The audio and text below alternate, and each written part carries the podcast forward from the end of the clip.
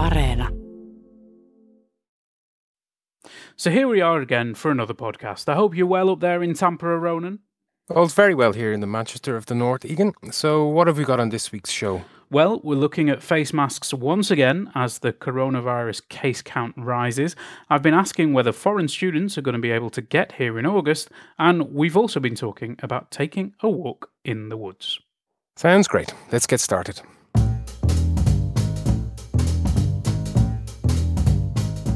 You're listening to All Points North, where we take a look at the stories behind the headlines.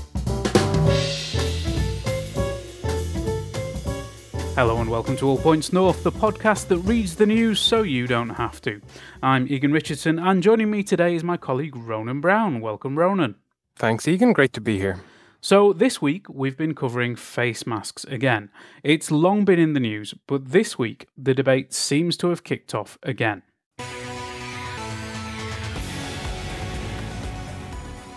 Se on mahdollinen, se on riski ja se on todennäköinen, jos näitä varotoimenpiteitä This is Eva Ruotsalainen from the Helsinki and Uusimaa Hospital District, speaking on Yle's A Studio program earlier this week. She was warning people here that basically the virus has not gone away. We've seen some very mixed results for efforts at tracing the origins of coronavirus cases. In Helsinki, they've managed to trace the source of less than half of all infections. So the message from Ruotsalainen was that the virus is still with us. We still need to avoid contacts as much as possible, and there could well be a second wave in the autumn as even more restrictions are eased. And we're allowing big events from the 1st of August, so she's recommending face masks now? Yes, indeed, she is. And this represents a bit of a shift, as Finland has not been recommending masks previously. Even while other countries all over the world have been talking about and recommending mask use, Finland has very much stuck to its guns on this issue, saying there was no evidence that they worked in stopping people getting sick. There was even a report from the Ministry of Health looking at the available research and concluding that no, it's not proven, we don't need to recommend masks. But that was then, and this is now. Yes, indeed. There does seem to have been a bit of a change in tune from the leading officials this week, though. The morning after Ruotsalainen was on our studio, THL official Mika Salminen was on Yle's morning TV show with a similar message wash your hands, reduce contacts, and be wary of a second wave. Now, th- there's been a lot more evidence about masks, hasn't there, recently? Um, but he still uh, didn't recommend mask wearing in the context of coronavirus specifically. No, he didn't come out and say that, but there was a definite shift in tone. Uh, THL has been pretty negative about masks, following this line that there is no evidence they work and we should not recommend them for people who are not sick. But this week, Salminen said that a mask uh, recommendation had not been completely ruled out and that Finland could still introduce one this autumn if the situation demands it. Interesting times. Let's see what happens in August when the schools go back. Yeah, absolutely. That's going to be a particularly key time. Uh, it seems like restrictions may be reintroduced and mask recommendations brought in if there is a spike in cases. And of course, it has just been announced that the authorities are to introduce testing at Helsinki Vantaa Airport. So the message is clear wash your hands and keep your distance. I'll certainly try and do that. It's a slow news season, but there has been a bit of politics this week, hasn't there? A little bit, even though it's summer, small amounts of politics. I guess the big story is the Centre Party leadership race, which is now officially a race after Annika Saarikko announced that she would run for the leader's role. And there are also whispers that Mika Lintilä, Minister of Economic Affairs, might also throw his hat into the ring. Now, Katri Kulmuni is the current leader, but she resigned from her post as finance minister when it emerged that she had used state funds to pay for her communications training but she still does want to stay on as party leader. But do they still want her to lead them? That's the question. Um, the party has seen its support slip in the polls, and it faces a bit of a struggle to sell the red green government's policies to its rural base. And they might fancy a change. Now, Saarikko represents the Southwest Finland electoral district, and she's a vice chair of the party, and she is tipped for bigger things. She has been on maternity leave since last summer. She was a minister, um, but she's expected to return to a ministerial post in August. Okay, so that contest could be a very close one. And uh, Teuvo Hakkarainen's also been in the news again. So what's he been up to? Ah, yes, Teuvo Hakkarainen. Now, for those who don't know Teuvo, he is an MEP from the Finns party with a history of offensive and sometimes racist comments, and even one conviction for drunkenly assaulting a female MP at a Christmas party. Uh-huh. He's got quite the record, Egan, hasn't he? He has indeed got a bit of a record, but he's popular among his voters, and when he ran in the European elections, he won a place in Brussels, which is quite a prestigious thing in Finland. Um, now, he's planning to travel to Honduras to visit his girlfriend, and he says he's gotten around the coronavirus travel restrictions by using a diplomatic passport. The only thing is, the foreign ministry, the Finnish foreign ministry, says it has not issued him with one of those. So it's not at all clear how he's going to manage this trip.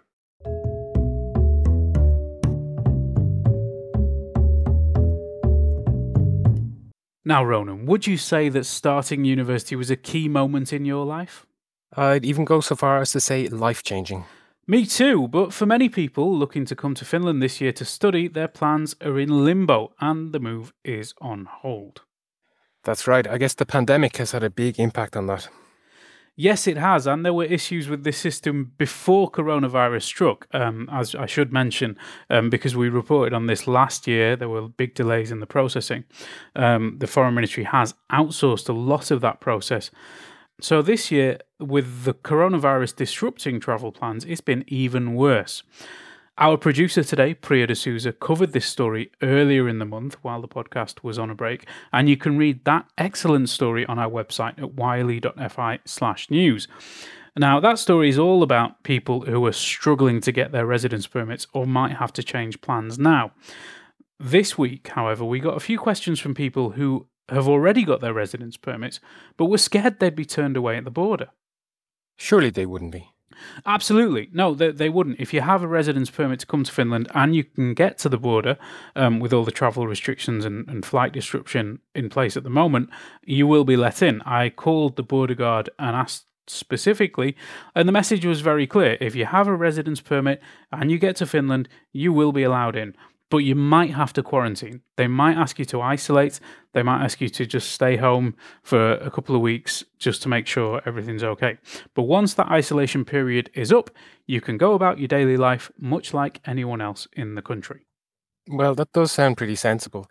But uh, are are people going to come? That's a good question. Um, the answer seems to be no, basically. Um, I spoke to Rosanna Avento from the University of Eastern Finland, who has been persistent in asking the authorities for clarity on these issues.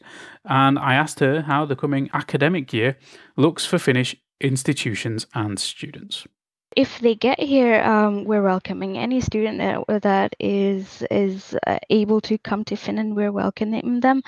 Um, we've made preparations uh, very well already. There are um, every student has tutors that um, meet will be meeting with them. Uh, we've, if they're coming in from regions where they need to self quarantine, um, the housing companies have also made arrangements so that they'll be able to do that safely. Um, we'll also be providing them with um, packages so that they have food, for instance, when they arrive, so they don't need to go straight to the shops and so forth. So um, we're we're making arrangements to welcome the students uh, if if they're able to get here. But that really does.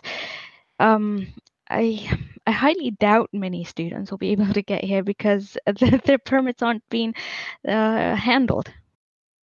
And that was Rosanna Avento from the University of Eastern Finland, who has been trying to help foreign students get to Finland to start their studies. Now, she flagged up one issue which Priya had reported as well, which was that many embassies are not accepting applications unless students show they are doing in contact teaching. And as we know, many institutions are doing online learning, so the students simply aren't bothering to hand in their applications because they think they won't be processed. Now, the embassy in Beijing has a message on its website to this effect. I'll read it out for you. Student residence permit applications will not be accepted at this stage, except for those students whose educational institutions are known to give contact teaching at the campus already at autumn semester of 2020.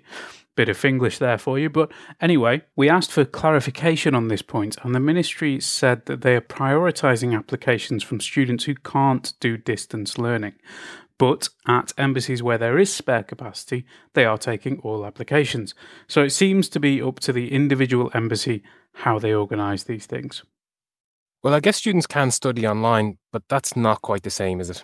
No way. I mean, the, the academic stuff can work just about, but all the incidental details like the people you meet, access to study facilities and libraries, the social side of things, and just experiencing Finnish culture, none of that is going to be available for those doing distance learning. And I guess that means many of those people will just defer their studies. Now, Egan, you've been back at work a couple of weeks at this stage. How have you found it? It's been okay. Uh, holiday and work seem to merge into one to some extent this summer, but I'm kind of back into the swing of things. I never thought I'd say this, but I do miss the office. I mean, we've been doing remote working for months now, and I, I kind of want to be back at Pasila. Uh, I never thought you'd say that either, but but yeah, I agree. It's nice to have that separation between home life and work life. We reported this week that the transition back to work from the holidays will be harder than ever this year. Psychologists say that face to face time is crucial to help people feel part of the group. And I can certainly empathize with that as I do miss our office chat. And I also badly miss the lunches at Pasila. Ah, yes, the great Finnish buffet lunch. It's legal again now. They're opening up all over the country, but I'm still a little bit cautious about diving into the grated root vegetable trays.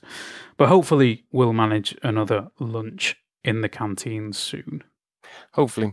The pandemic has spoiled a lot of things for a lot of people, but the buffet lunch will endure, or at least it will in Finland. Indeed, it will. One other report out this week I should mention is a poll on home working. Apparently, 60% of those surveys said they wanted to return to the office because the coronavirus pandemic situation was now better. 23%, on the other hand, said they were still a little fearful about heading back to the workplace. Remember, you can join the conversation too. Let us know what you think via Facebook, Twitter, and Instagram. You can also leave a voice message on WhatsApp, where our number is plus 358 44 421 0909.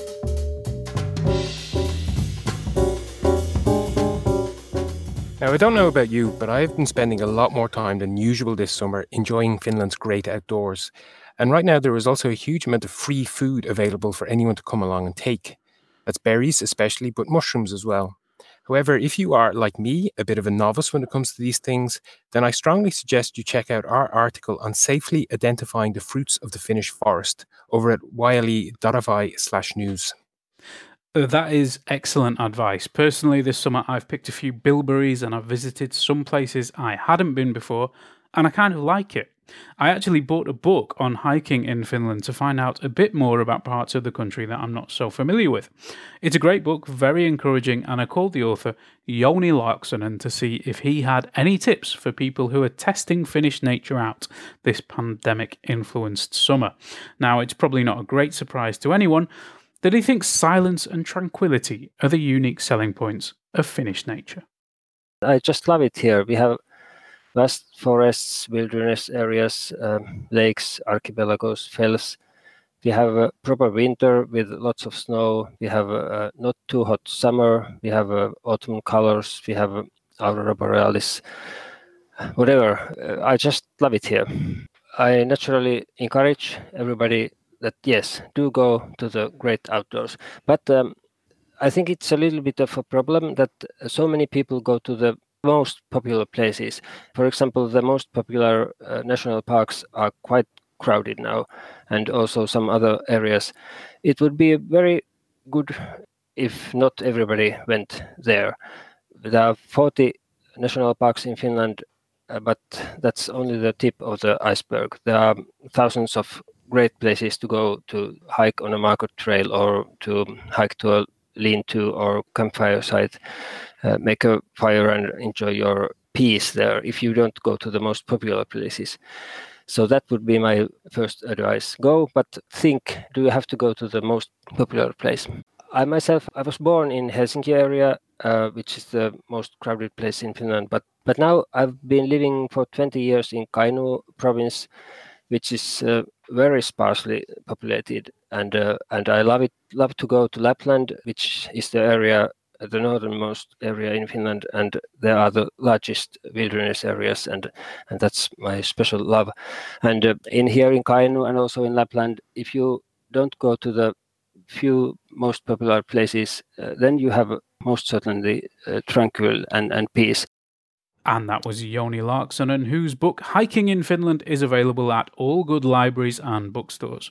Now, I do think he's right. Silence is underrated, which is probably a cue to say that that's about all we have time for this week. Over the weekend, I'll be looking for untouched wilderness in which to hike. How about you, Ronan? Well, after hearing what Jouni had to say, I think I'll also try to find some quiet sanctuary somewhere in the Finnish forests. I might even put my newly acquired berry knowledge to the test. Sounds perfect. A big thanks to our audience and the All Points North community. Do subscribe and leave a review if you like the pod. Thanks also to Ronan, our producer Priya Ramachandran D'Souza, and our audio engineer Laura Kosso. Thanks for listening, and we'll see you again next week. Bye.